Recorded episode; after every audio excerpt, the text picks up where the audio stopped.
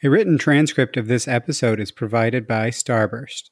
For more information, you can see the show notes. Welcome to Data Mesh Radio with your host, Scott Hirleman, sponsored by Starburst. This is Adrian Estala, VP of Data Mesh Consulting Services at Starburst and host of Data Mesh TV.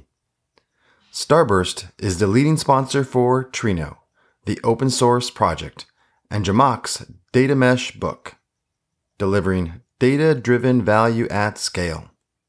To claim your free book, head over to starburst.io.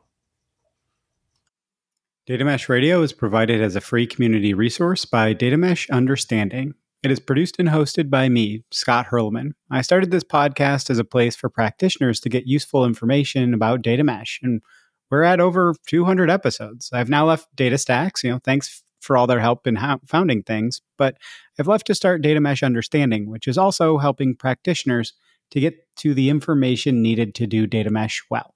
We have free implementer introduction and roundtable programs, in addition to the more advanced yet affordable offerings. So please do get in touch if you're looking for more information on how to do, how to approach data mesh. Just check datameshunderstanding.com for more info.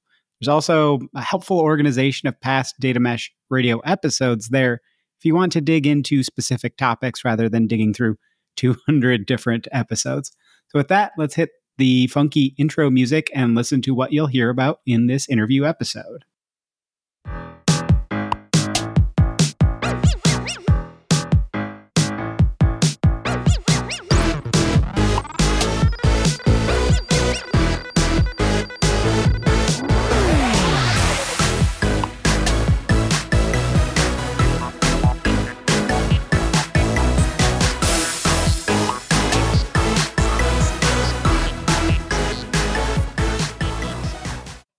In response to some listener feedback, I'm changing up the formats a little bit of the interview episodes. If you want an extended summary of the episode, you can listen to the Sunday weekly summaries and programming notes episodes. And going forward, the episode summaries in front of each episode are going to be considerably shorter. Just some key points uh, about what I might have learned or some interesting highlights from each episode. Bottom line up front, what are you going to hear about and learn about in this episode? I interviewed Ole Olesen Bagneux, who's an enterprise architect who focuses on data at GN and the author of an upcoming book on data catalogs with O'Reilly. To be clear, Ole was only representing himself and not GN on this episode. The two main topics we covered, which are somewhat intertwined, were how can we better understand and handle the concept of a domain when discussing data? Domain driven design is possibly not the best way to really think about domains. And so we went into what the library and information sciences space has around thinking about domains. And the second topic how can we build systems that better enable us to search for data, not just search in data that we already know exists? So, some practical advice and general conclusions from Ole. Leverage what the library and information sciences discipline, which is centuries or even millennia old, has formed around the domain concept. It will help you better dig into the actual business dealings of the domain first before trying to focus too much on the technical slash software aspects. The software aspects hinder your initial domain mapping and business context understanding when you start from that DDD or domain driven design perspective in data.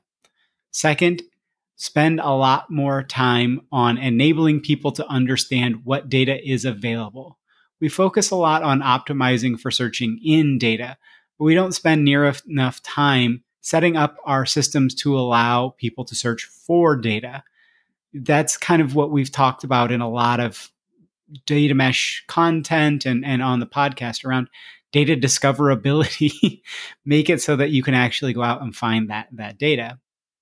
To do that, Ole recommends working seriously on your metadata tools systems and look for ways to harmonize data across those tools. Ole finished the conversation talking about the fine balance between leveraging tooling and trying to do everything with tooling. there will be important roles for humans in the middle of knowledge sharing and data discoverability. Whether they will be more consumer facing, like a data concierge type role, or more behind the scenes, we shall see. But Ole bets it will be the latter. That's kind of where librarians have moved towards of being more behind the scenes and enabling that self serve aspect. So let's go ahead and get to the interview. Okay, enough of just me. Let's hear from our awesome guest in this interview episode.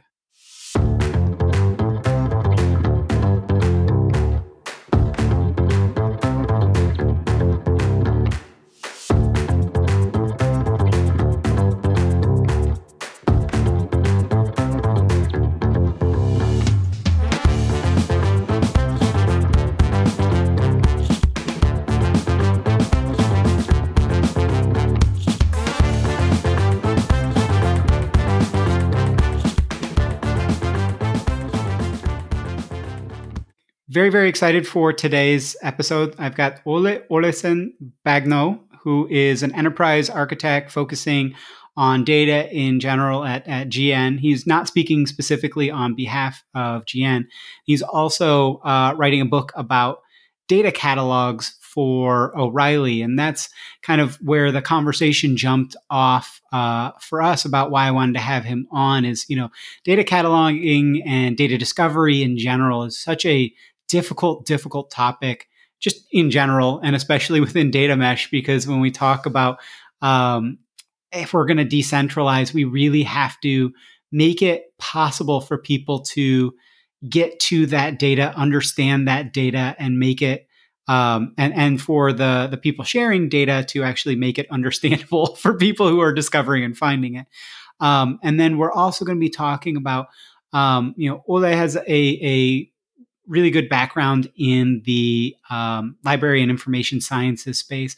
So there's some really interesting concepts in there about what is a domain and and you know domain driven design is kind of very very attached to software so if we try and take it one to one and map it over to data we're probably going to be having some more challenges versus if we can pop up to a higher level and talk about what is a domain and, and we'll talk as well about how we can structure data and, and information so that it can be leveraged by humans because we've really been structuring it and uh, to be leveraged by computers and by software. So uh, with that kind of as the backdrop you know Ole, if, if you don't mind if you could give people a little bit of a background on yourself and then we can kind of jump into the conversation at hand Yes, thank you, Scott. Thank you for having me on. I'm uh, very happy to be here. Um, my name is uh, Ole, and uh, I, I, have a background in, in uh, library and information science, as Scott uh, mentioned. I I have worked in this data management uh, field for 15 years. I have had different roles. I have been a specialist, an architect, a leader. Uh, and I've seen a lot of do's and a lot of don'ts uh, during that time. And uh, I I got a book uh, offer uh, from uh, O'Reilly. Um, that I'm really happy to, to to to work in on my in my spare time besides my daily job at at GN here in, in Denmark in Copenhagen in Denmark. And um, yeah, that's pretty pretty much me, I guess. Sounds great. And and so I think a, a good place to kind of jump in in from that, and that will will weave in um, the kind of the topic of of the book. Because again, I think it's very very important to everything we're talking about today. But let, let's start with that kind of the concept of a domain, right? Library and information sciences has kind of helped humans for you know centuries maybe millennia about how do we organize and share data right? So you've got some interesting perspective on kind of what is a domain and how we can learn from from different sources rather than just domain driven design just the blue book. If we only leverage the blue book um, we're kind of going to, to struggle a lot around doing DDD for for data.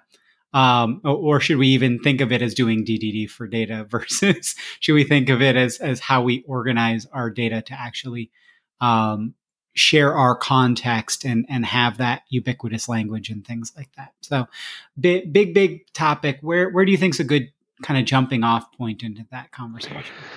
Well, I think Scott. Um, I think the, the, the, the, way we can unpack this uh, domain uh, discussion is by first uh, stressing that uh, domain uh, analysis and domain theory in uh, library information science is not something that totally contradicts DDD, uh, domain driven design. So, so I I uh, I, I, I consider them relatively um, in harmony, but but uh, domain analysis, uh, as it is called, that discipline in library and information science, is something that is detached from software in general. It has nothing to do with software, whereas domain-driven design, uh, its purpose uh, is to is to deliver uh, software that beautifully executes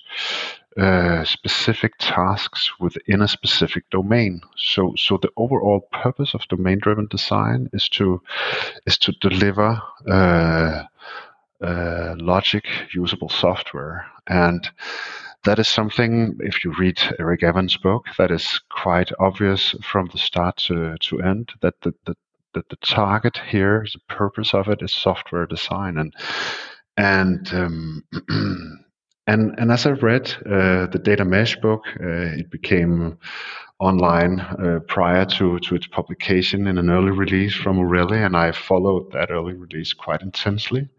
And uh, I also read Piethein Strengholt's book. Uh, data management at scale they are both very very excellent books i've been very much inspired by those books uh, and and both of them, uh, both uh, and Zhamak, they they include this uh, domain-driven design approach to understand domains, and they both actually in their books, but also in papers, uh, they they kind of touch upon this subject that it's very very difficult to to get the do- the notion of a domain out of this software context from which it was derived in domain driven design and then and and so as a as a as, as a as a as a professional with a different background i just knew that within my own discipline uh, library and information science there was this adjacent uh, understanding of domain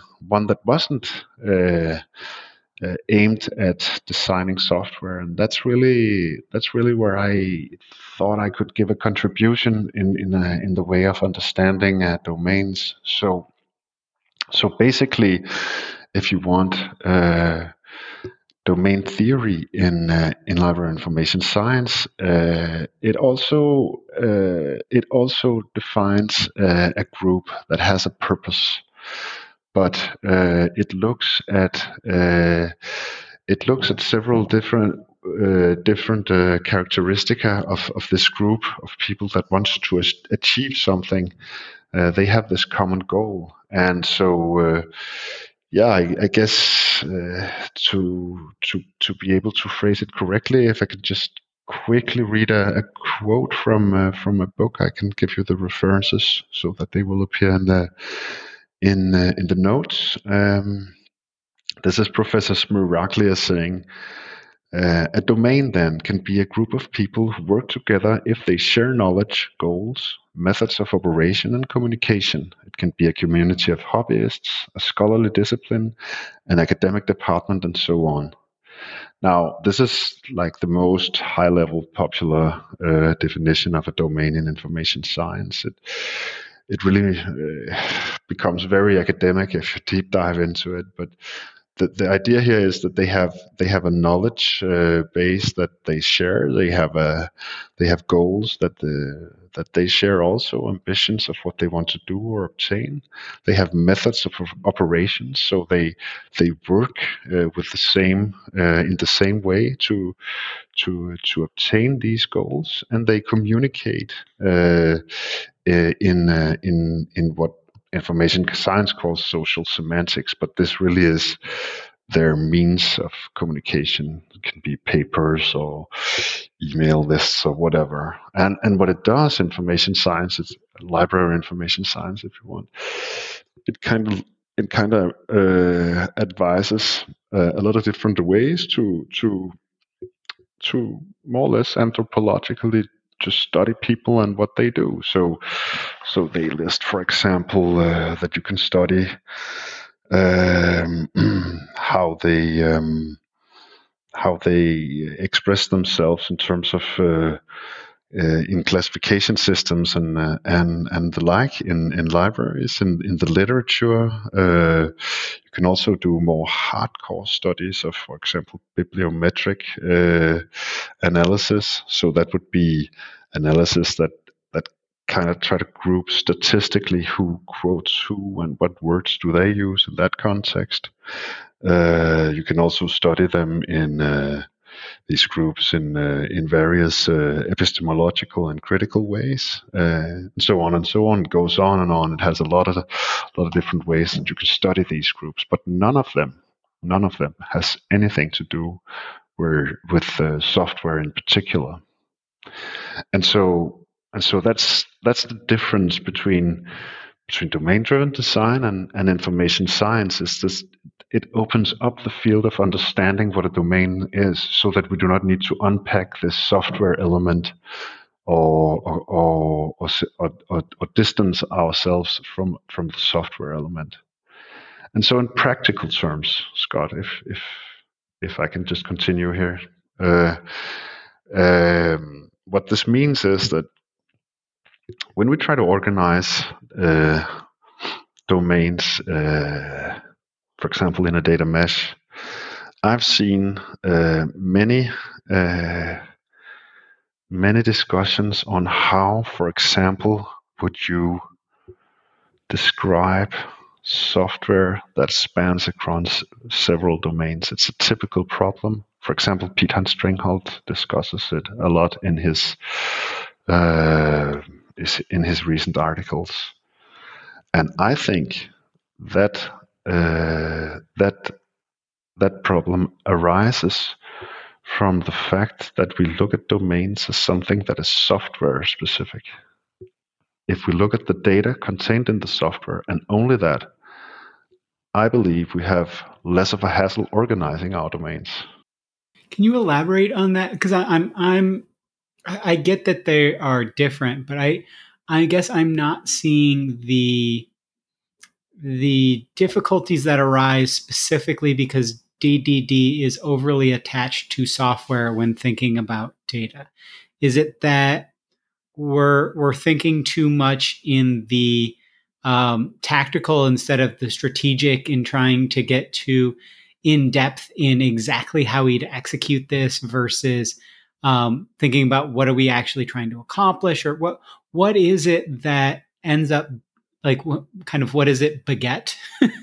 Uh, what what is the challenge that um, having ddd overly attached to software brings when we start to look at it relative to mapping out domains in data? And what what can library and information sciences like more specifically help us to understand? Is it to help us map those boundaries better? Or is it to help us understand much better what our um, ubiquitous languages or or things like that? Like what what does it actually help us to do better if we kind of pop up to that higher level and don't get overly kind of starting in the weeds? Because if you start in the weeds, you know, I think that's always a bit of a challenge for a lot of folks. Yeah, yeah, I definitely agree. So, so, so high level, I think. Uh, how can you express this uh, in in the highest possible way? I think mapping domains using DDD is sometimes overly complicated.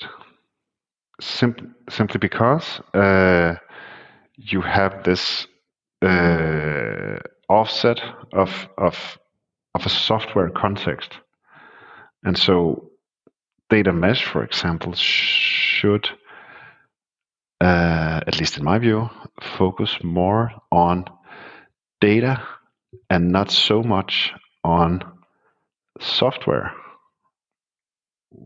so so that's very high level.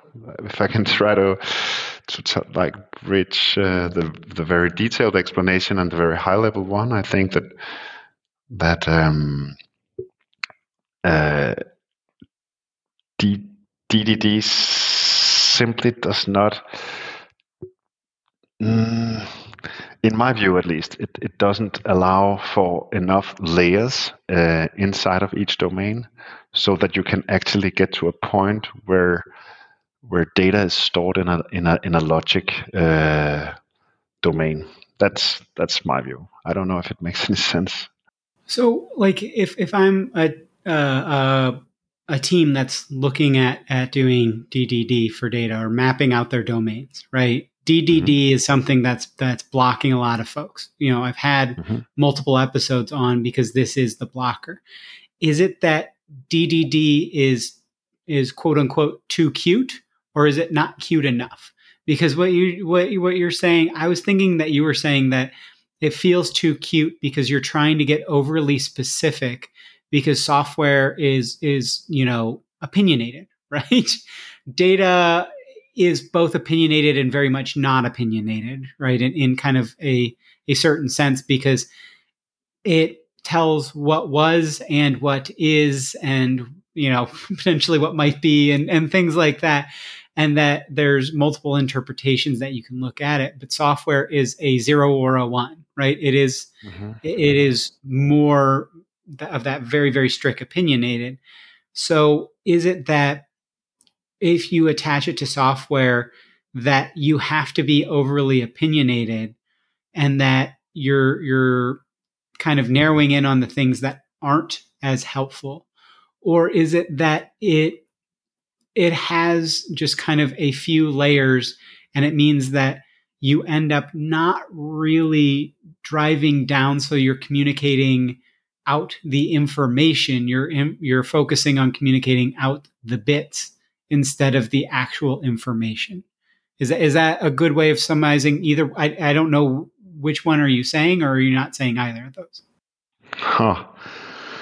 Uh, yeah, I guess uh, if I provide a long answer, I I I also get a long question. So so so uh, that's pretty fair of you to ask this, uh, Scott. Um, uh, let's see if I can if I can phrase this in a in a way that is uh, both simple and explanatory. Um, I see DDD as something that a lot of people in the data mesh community struggles with.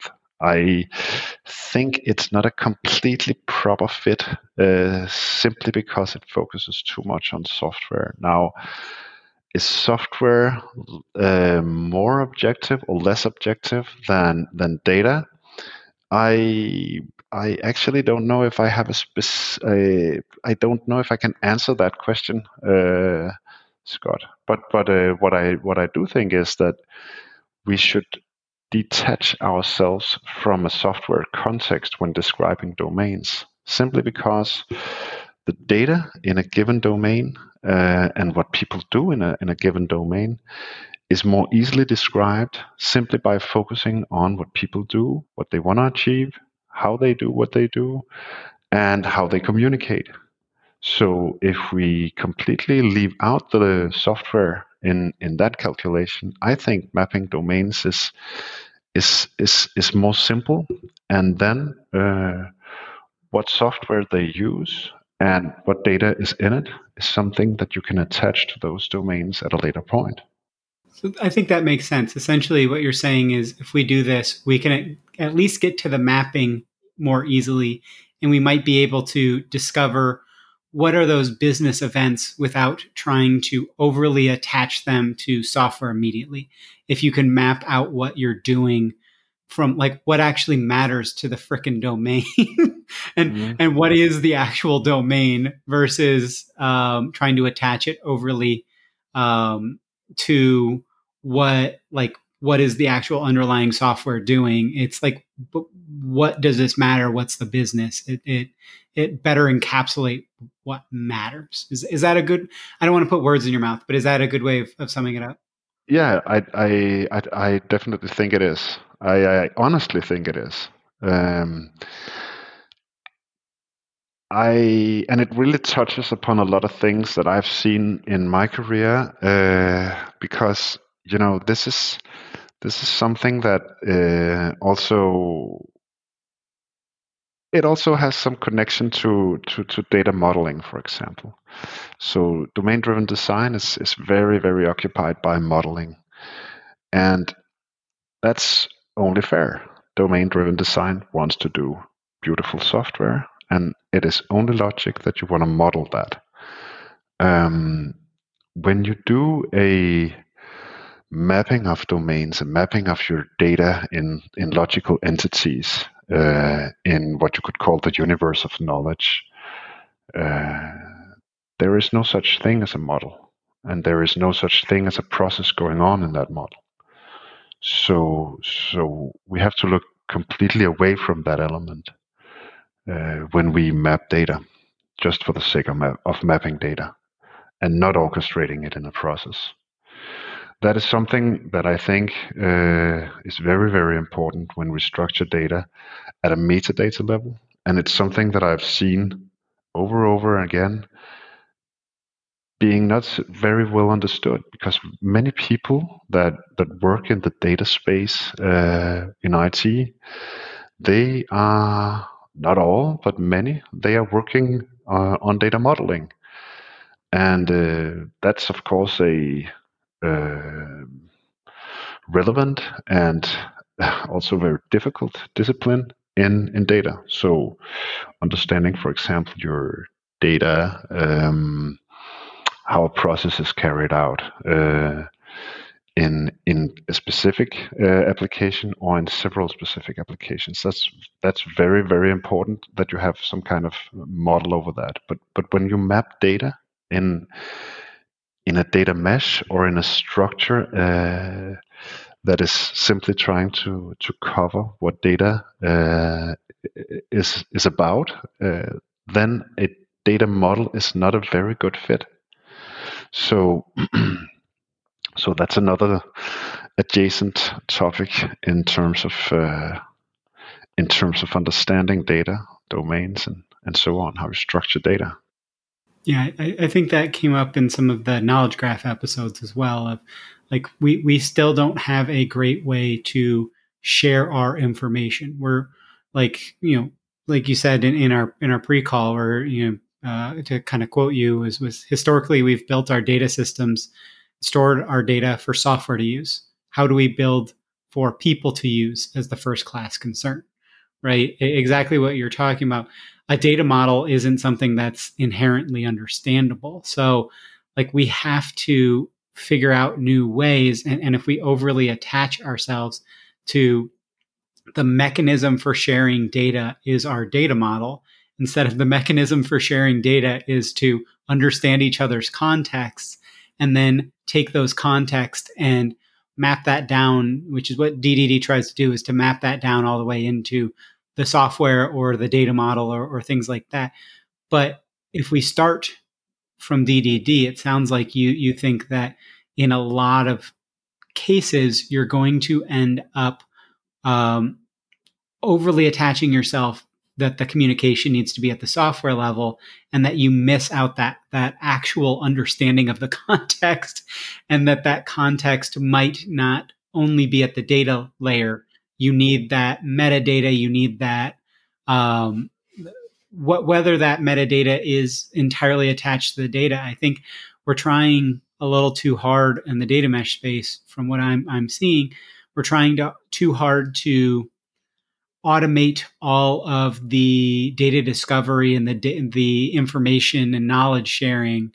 And what I'm finding is that the people who are having the most success are yes, putting that knowledge into the data products where possible, but you can't share everything because you can't understand what somebody else's context is coming at it. So you kind of also need to to be open to having those conversations to share context. Is that is that uh, uh, I'm not again I'm not trying to, to put words in your mouth, but that's something that that I'm seeing from my angle. Is it something that you've kind of seen historically as well, or is that what you're seeing with the the DDD space?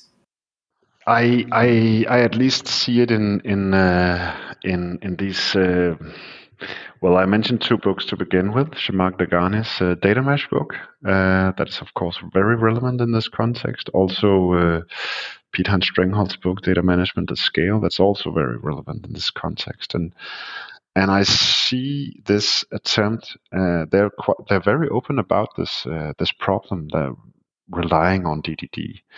I think, quite frankly, that they rely on DDD because they have a software background or at least a information technology background that uh, that made them focus on DDD. And I think, yeah, I think it's very relevant that what you what you're asking here, Scott. Um, I I don't think looking for data. So so let's take some high level questions here again to to get. Uh, to, I think, uh, in respect of the listeners, uh, I think let's take some high level questions. So, for example, what what how do you search for data? How do you actually search for it? Where do you search for it? and and that is something that I find very. Uh, and how do you store data? How do you actually describe it? And and what do you want to achieve with the way you, you organize that data? If we look at it from software uh, perspective and a, and a modeling perspective we get one kind of answer. And that answer is by no means wrong by no means. But it serves a specific purpose to build a data model and to build software. Now if we want to serve if we want to if we want to build a functionality where we can actually search for data and make data discoverable, how would that look?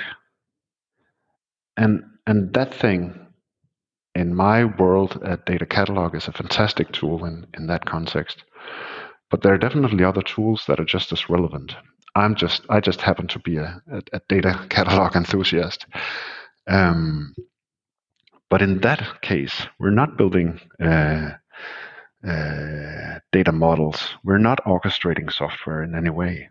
We're building a semantic structure that should be searchable with in many different ways. So it should be searchable by simple search features, or just type words and expect to get relevant results. It should be searchable with complex uh, query uh, language. It should be searchable in browse uh, mode in, in various ways, like, you know, very intuitively up and down in a domain. So a high level domain into a very specific domain. It should be searchable in a horizontal way. So that would be called data lineage, tracing how data is processed back and forth. And it should also be uh, searchable in a, in a relational way. So that's typically a knowledge graph. In that space, I see, for example, uh, this French uh, data catalog company called Zeenea. They have built this very beautiful uh, knowledge graph. So, so these are ways to to search uh, for data in in in uh, in I'd say various dimensions and to various degrees of complexity. And that is something that is very very different than building a data model and trying to do software in a in a way that respects a specific domain. It's just something very different. And neither things are wrong, but I think if we want a if we want a functional uh, data mesh, we need to pay very close attention to the traditions and the methods we apply when we structure a metadata layer in that data mesh. It shouldn't be uh, an attempt that tries to that borrows uh, the method uh, from a discipline that is actually trying to build software. we're not building software here in a data mesh. We're building a map of the of the of the you'd say I, I normally I normally say knowledge knowledge universe, but I guess that's a bit uh, just you could also call it a data map. But whatever we call it, this this map, this this uh, this universe that we're constructing, it's not a software thing in itself. It's just a structure that we need to to be able to search in. And and this this goes. I mean this. I could I could I could go very much into depth about this, but uh, but but trying to keep it a little high level, I'd say that, for example, when we search in data, we have a lot of different query languages. The oldest and still still going strong is, SQL, right? And research in data, but there's an entirely different discipline uh, next to that one that that deals with searching for data. Now, these are not uh, database query languages, as for example SQL and all the others. These are information retrieval query languages. And they are a little different in nature because what you do there is that you, you do not search in data, you search for data.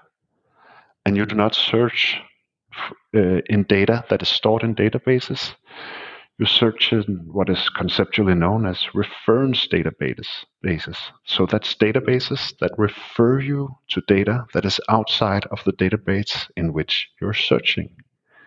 And that discipline is just a little different. It's not entirely the same, it's not entirely different, it's a little different. And and the, the query languages that you apply there depend heavily on metadata uh, thinking and metadata discipline and domain mapping in particular. And without this discipline and without the focus on, on these elements, you won't get a very functional metadata tool. Whatever tool you want to have. I mean, I focus a lot on, on data catalogs. I think they are very excellent tools in this regard, but you could also have CMDBs and you can have a lot of other tools that are, could also function in this way, right? so, so, so yeah, it's a little deep here. I, am I making myself clear, Scott? Is it, is it, is it computable? yeah, well, I, I, think what you're saying uh, makes a lot of sense. Of there's that difference for searching in the data and searching for uh, about like searching for that actual data? And how do we set it up so that we can have both? Because you know is it that there is that multi-layered approach? Because i think trying to um, trying to serve both constituencies in the exact same format or whatever is, is trying to thread the needle far too much right? Oh yeah i totally agree. I totally agree. Well but when you start to think about searching for the data like what have we learned right? Is that the knowledge graph space? Is that something uh, like where where if somebody says okay i get this i want to move forward where do they go from there?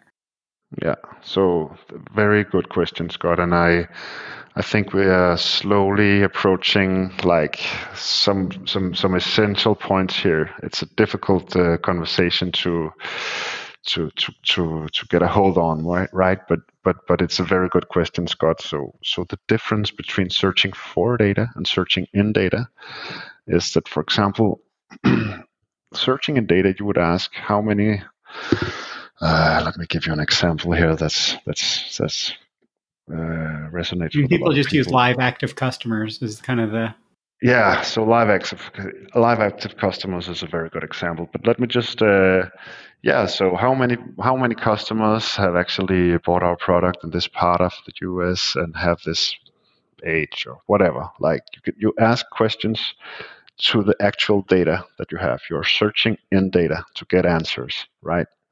That's that's uh, that's those kind that's database query languages, right? Um, searching for data would be it would be different kind of questions that you ask. Where can I find customer information?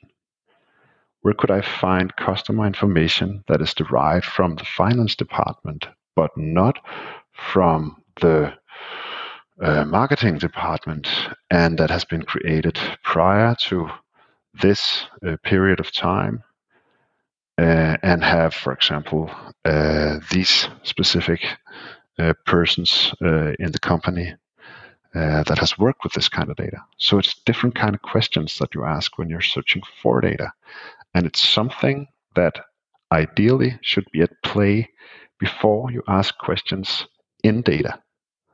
So I completely agree with your question, Scott. I think it's spot on to ask uh, whether or not we should do this in the same tools.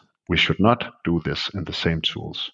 That's completely spot on. So, so imagine, uh, so Im- you know these sayings that data scientists they spend half their time searching for data uh, instead of instead of doing their complex analysis in data. That's exactly the problem I'm addressing here. The fact that we we have a very poor methodology when it comes to to structuring the systems in which we search for data, and uh, and so that's both what I do in my daily job. That's what my book is about, and and that's basically what I do. Right? I work with the systems that search for data. Yeah, and and I think I call it sometimes a little bit data spelunking, but a lot of it is what is the art of the possible of the questions I could ask, right? Um, it's not just I I know my exact question, but I want to inform what questions I'm going to ask that could be interesting based on what data is available, and maybe even start to say what data isn't available.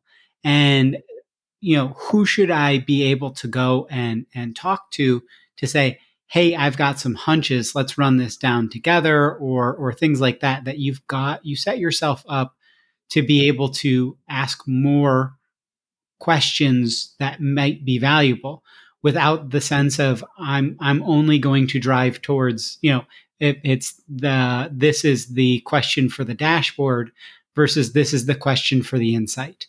And yes, you want to drive your dashboards towards sharing insights, not just sharing information, but to be able to get to something that's useful or that is that kind of one off insight of, I really want to look at this. I have a hunch that this is happening. Like, how can I, how can I actually answer this question? And, you know, you might approach it from multiple different angles. You know, anytime you take a, uh, SQL course or whatever, they've got these big data sets, and you might be able to to do the linking from two completely different sets of of um, information and get to the same, hopefully same answer, or at least relatively close, directionally close. Um, but I, I think that's really important to enable people to to get there. But a, a, a big question of that is I, I think there's probably good information on how to do that within a specific domain, right? When that domain knows how to set people up to search their information appropriately. But like, how do you think about that at a more broader scale?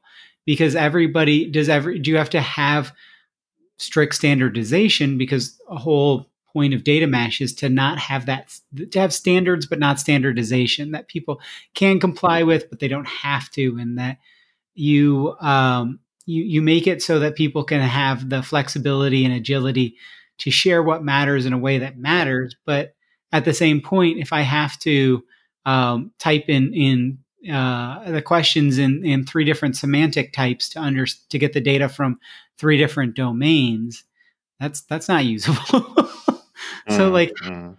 how have you seen that actually start to work? How have you seen that that you iterate towards you know are, are, are teams really really setting that up beforehand are they able to iterate towards a useful solution as they're moving along or, or like how do you not get yourself into a bad spot with Yes, again, Scott, thank you for this question. I think um, uh, I think I, to to answer your question um, in a simple way, I'd say that tools such as data catalogs have quite precise ways of, of, of doing what you're asking uh, here. So, so I, I completely agree that in I completely agree in the approach in data mesh that you shouldn't build like the central body of data governance that decides like all the metadata terminology that we have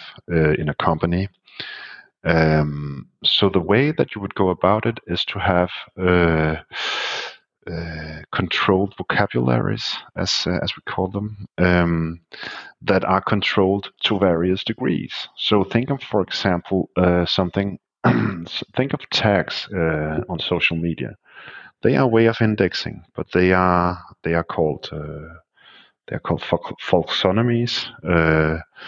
Uh, they also sometimes more hostilely called um, mob indexing.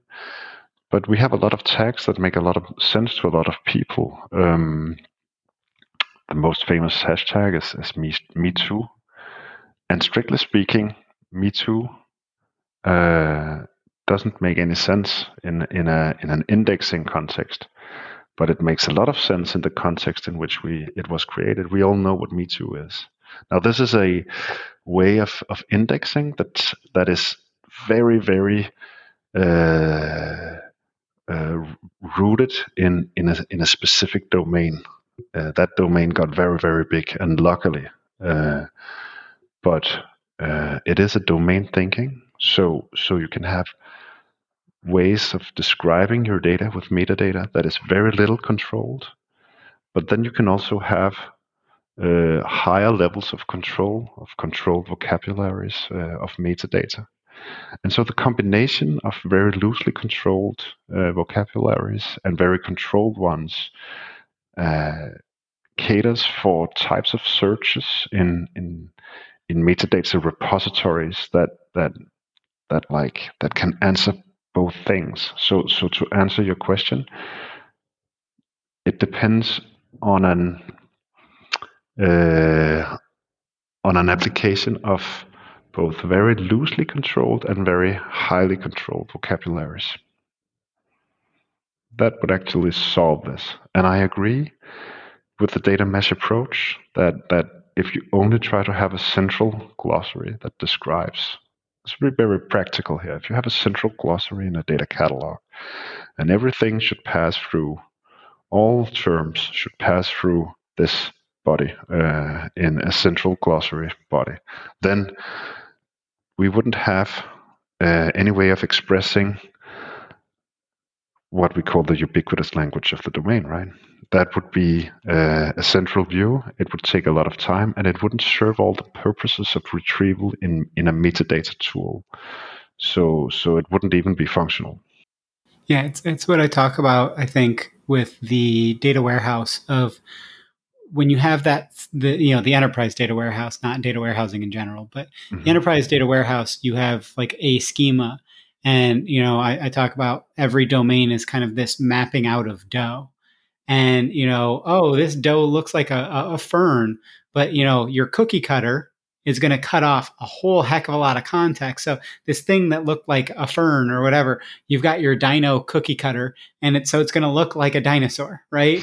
Even though the domain that doesn't have the actual um, context of the domain in that. And so, um, but like, you know, we'll, we'll, talk about uh, how the, how the book uh, is going to cover some of these things. But like outside of, of that, if people are are agreeing with you on this let's say people are, are are really agreeing with you on this where can they start to to figure out how to do this because a lot of the the issues with data mesh is that we, we're still figuring out our patterns we're still figuring out how to to approach these challenges but it's also you know people we're, we're borrowing from so many different places. You know, uh, part, part of the the thing that I, I talk with Zhamak about is um, that she's just a little too well read for the rest of us, so that hmm. we.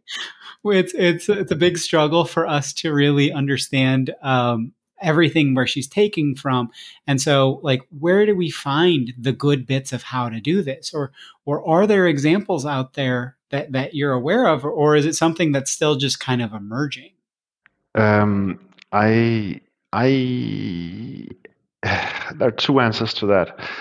Um, it's not emerging. It's been around for a long time. And uh, these disciplines that I mentioned, these ways of thinking that I that I apply in my work is, is not something that I I would of course like to take credit for all of this. It's not something that I have invented. It's it's really very well described in in uh, in library information science uh, textbooks. Uh, I have one right here. It's called The Elements of Knowledge Organization by uh, uh, Richard Smiraglia, but there are many, many books out there um, on this topic.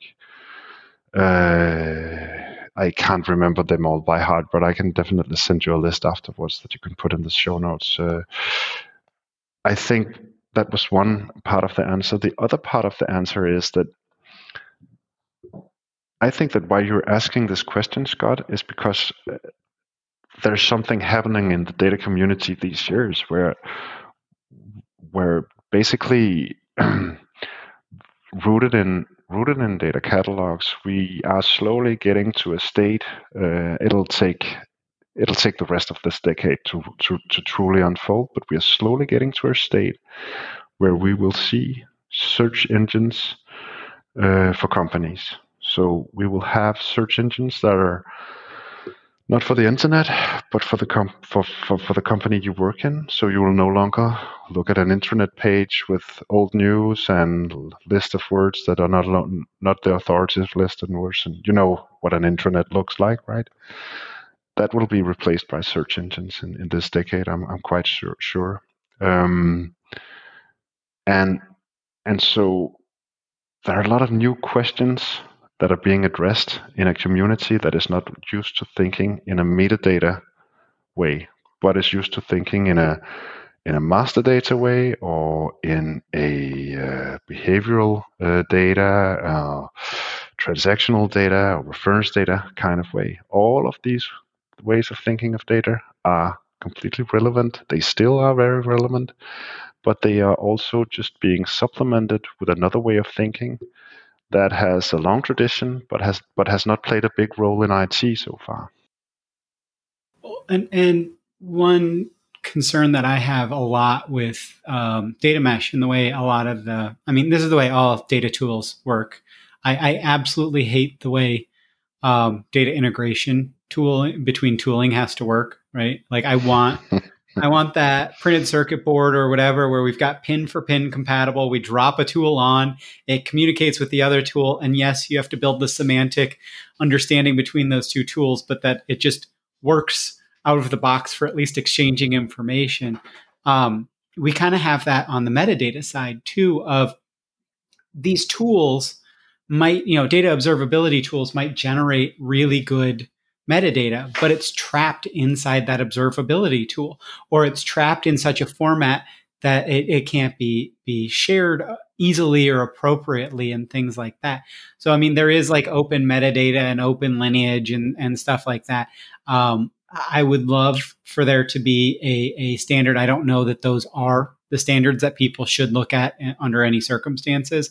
I've heard some good and a lot bad because yeah they don't they don't work they don't work not, not yeah. in my opinion everybody's very opinionated on it because it's yeah. the right it's the right challenge but it's also such a difficult challenge to to take on and so any approach is going to be lacking for quite a while so mm-hmm. but you know I, I guess i'm trying to um to get towards what if somebody were to ask you for again you know yes buy your book but uh, co- mm-hmm. coming when, whenever i don't know when that's coming i think you said uh, sometime probably later this year but what what are the tangible steps if, if people are are listening to this and they're and it's resonating with them what are the tangible steps for them to start to figure out how to do this right that they're not mm-hmm. going to solve it overnight you're you're not going to feel like you know you might feel like this is overwhelming but at the same point, we can get a lot of value out of data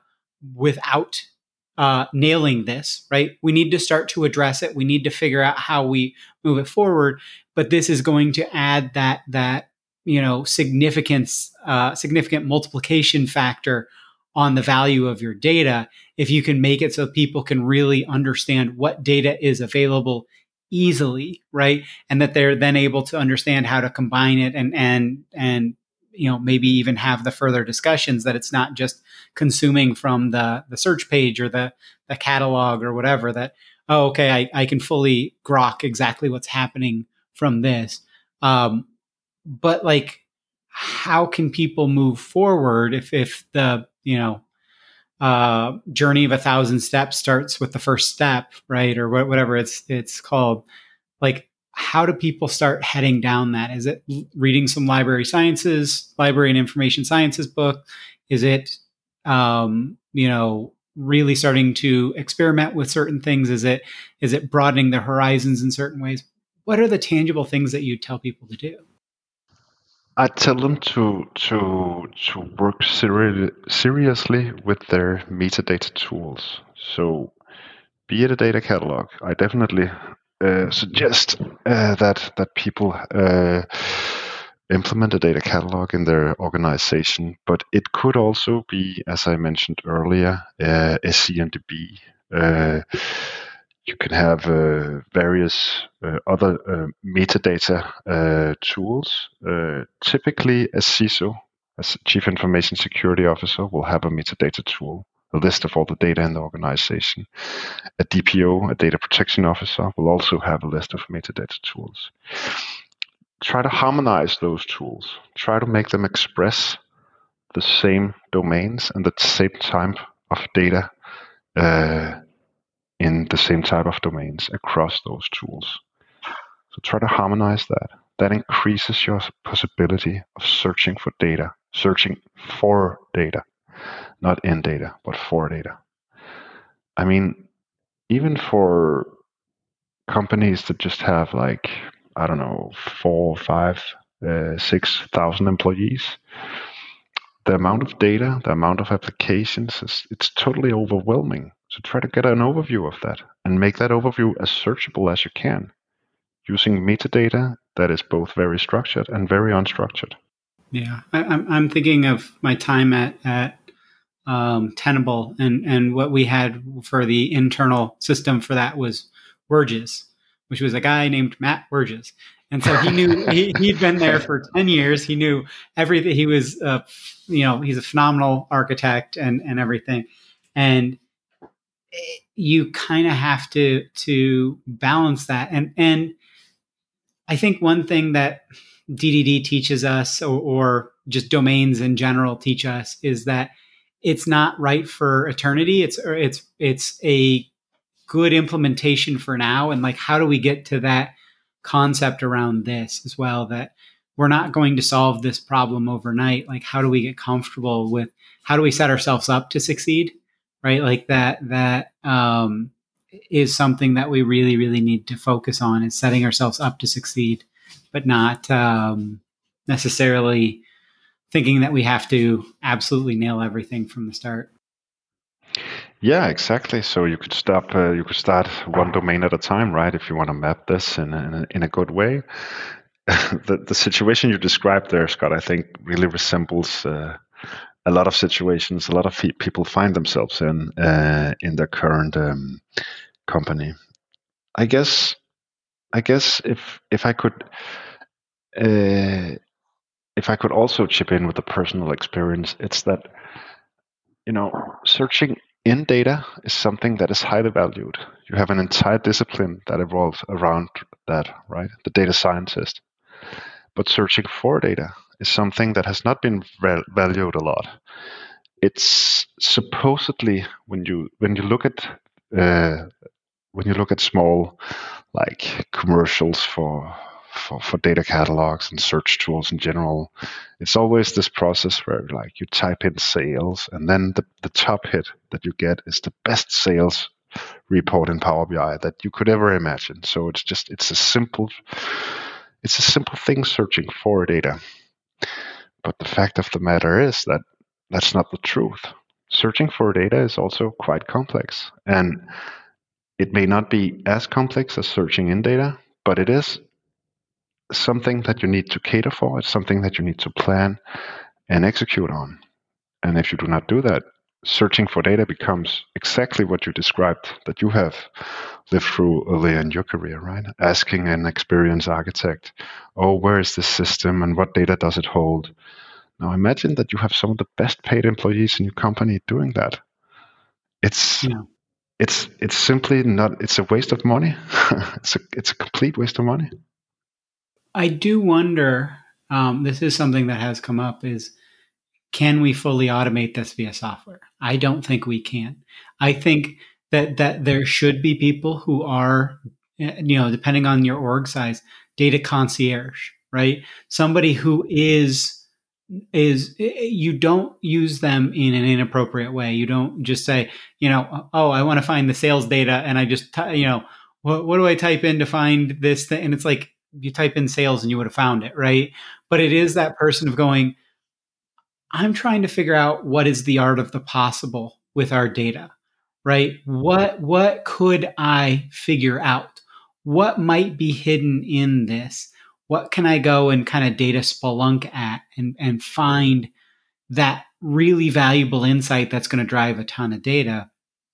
And so I what what are your thoughts on trying to put everything on the software or the tooling or things like that versus can there be human augmented information sciences right like library and mm-hmm. information mm-hmm. sciences you still have a librarian right like mm-hmm. mm-hmm. librarians mm-hmm. still exist because they're the ones who who specialize in this uh, information gathering and finding and searching for the data is there you know you don't want to make it overly reliant you want to balance that but is do you think that that companies have to get used to there being a, a new type of headcount in that kind of of, of space? Uh, yeah i definitely think that that kind of headcount would deliver an immense value. Uh, it would definitely be worth uh, the salary that the company would have to pay that team. Uh, that is beyond doubt. That said, I I also think that uh, technology is becoming better and better, uh, especially in the knowledge graph space. Uh, I think that there's a lot of opportunity of, of automating a lot of processes with knowledge graphs in terms of semantics. Um, so I think it's not an either or here. Uh, it's it's more a case of where do we put the effort. So traditionally, so you mentioned libraries, right? So let's take libraries. They they the way they indexed, the way they cataloged was to have people actually catalog books back in the old days. A lot of things happened uh, between that state and, and the current state, also for libraries. But but that was really like the the librarian uh, cataloged a specific book. Now, in today's world, uh, with, for example, search engines, what a data architect uh, would would plan for, uh, a data engineer would execute on, is something where we are working more behind the scenes. So we are, for example, optimizing an algorithm instead of Instead of uh, cataloging specific uh, entities, such as books, we are optimizing an algorithm, for example, with a synonym ring, so that when you're searching for a dishwasher and you and you uh, misspell the name, then we analyze the all the misspellings possible, and we build on that, and we make uh, natural language processings on those kind of misspellings, and we use machine learning to to enhance our algorithm on it. So so we're working more behind the scenes, but humans will still be there, but they will work more and more behind the scenes. I don't think they will uh, that this is an, a topic where we will ever um, lose uh, human activity or, or simply uh, discard human activity, but it will be more and more behind the scenes. And I think that um, data catalog will also be helpful in surfacing what should be automated, right? Like I think a lot of the conversations we've had on, on the podcast is that um, there are things that should be automated and worked on, and there are certain things that it's okay to have as a one-off. And so if you if you you think about like that dishwasher example, yes, people misspelling is something that we need to, to, to work around. But you know, um, there, there's certain things that that aren't as valuable with uh, having them um, kind of trying to automate all the things and trying to, you know, I, I talked about um, creating a speculative data product, and that you're like, okay, should we just mark this as hot stove, and that we tell people don't touch the hot stove, or do we prevent them from with a speculative data product from using that data in any other way? They can't exfiltrate it in any way. You can't integrate it and you put all these these boxings around it so that you're like okay i'm going to make sure that no one can use this versus you know okay is that really that valuable versus we tell people don't be stupid and read the manual about the the data product and don't just if somebody's trying to put something out and say is this something that people want? Um, that you're going to to assume that that's the highest quality of data and things like that. So um, yeah it's it's a it's a question that comes up repeatedly a lot. So um, so this has been really great. Um, do you have any you know is there anything that we didn't cover that you think is important or is there any kind of button you want to you want to put on on the episode about kind of summing up what what your thoughts are here or, what people can kind of do tangibly to to move forward here yeah i have one uh, one remark but uh, it's uh, it's simply the fact that the last time I met with my editor at O'Reilly, she was quite excited and said, "Oh, you're gonna be on Data Mesh Radio. Radio. We we we need to prepare your chapters." And she got a little stressed. So I'll make sure to to send you the the link uh, for the chapters that will be on early release. Um, that aside, I think this has been great. Uh, I, I, I really hope that uh, my my message with searching for data and in data got through. Uh, I hope also that every data mesh uh, practitioner out there uh, gets that I I don't see domain driven design as something that is um, completely opposed to the way I think of domains. It's more uh, something that will help us further define domains. Yeah, I, I think coming at it from multiple angles makes sense, right? Like I, I think exactly what you're talking about of it's not a one-to-one mapping and neither is kind of the way you're thinking about it i think is is is it a one-to-one mapping? It it doesn't have a lot of the exact communication across domains and things like that but it helps you to get to where you need to go faster and with less friction and less headaches and then you can start to go okay let's dig a little deeper into how we we do that that ddd aspect. I think i think exactly what you said makes a ton of sense. And a big part of my episodes on DDD is what what don't we have to do? What can we throw out? People are getting stuck on this. Let's let's move forward. So I think this providing it as a good framework for that is is uh, very very useful. So I highly appreciate that. Um, if people want to follow up with you, uh, like we'll we'll drop a bunch of links in the show notes. But like uh, if people want to follow up with you, where do you want them doing that? You know, LinkedIn or Twitter or, or what? And then what do you want them really following up with with you about?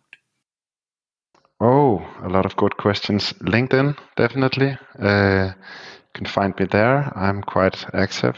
Um, I'm always open to uh, discussing uh, metadata versus uh, versus other types of data and, and everything that entails in, in terms of how you organize data and, and search for it again.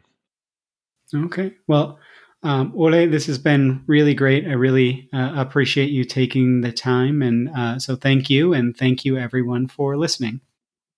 I'd again like to thank my guest today, Ole Olesen Bagneux, who is an enterprise architect at GN. You can find links to information about his book and everything like that, as well as how to contact him as per usual in the show notes. Thank you. Hopefully, that interview episode was really useful for you. Please do consider getting in touch with guests from the show, from these episodes, most have said they'd really love people to reach out to them. And please, as well, if you're got a minute, rate and review the podcast somewhere. It really is honestly super helpful for other people looking into kind of data podcasts to kind of get this in front of them. Data Mesh Radio is again provided as a free community resource by Data Mesh Understanding. It's produced and hosted by me, Scott Hirleman. In April of 2023, I left DataStax, who were wonderful in getting the Data Mesh community stuff started, so give them a shout for streaming and real time AI needs. But I left to start my own industry analyst kind of information as a service firm. Our offerings are affordable and you can do them on a one off or a month to month basis. You know, read kind of throw it on the credit card. Don't worry about like going through purchasing and things like that. The services include lots of practitioner roundtables, you know, one-on-one data mesh kind of planning or feedback sessions and tailored introductions to other data mesh practitioners that are focused around your topics of interest. You know, what what are you actually running into challenges with? We also have some free programs around introductions and roundtables that people can kind of check out as well. Check the show notes or just go to datameshunderstanding.com for more info or helpful resources. As always, if you have suggestions for guests or topics, please do get in touch as well. And have a wonderful rest of your day. Now let's hear that funky outro music.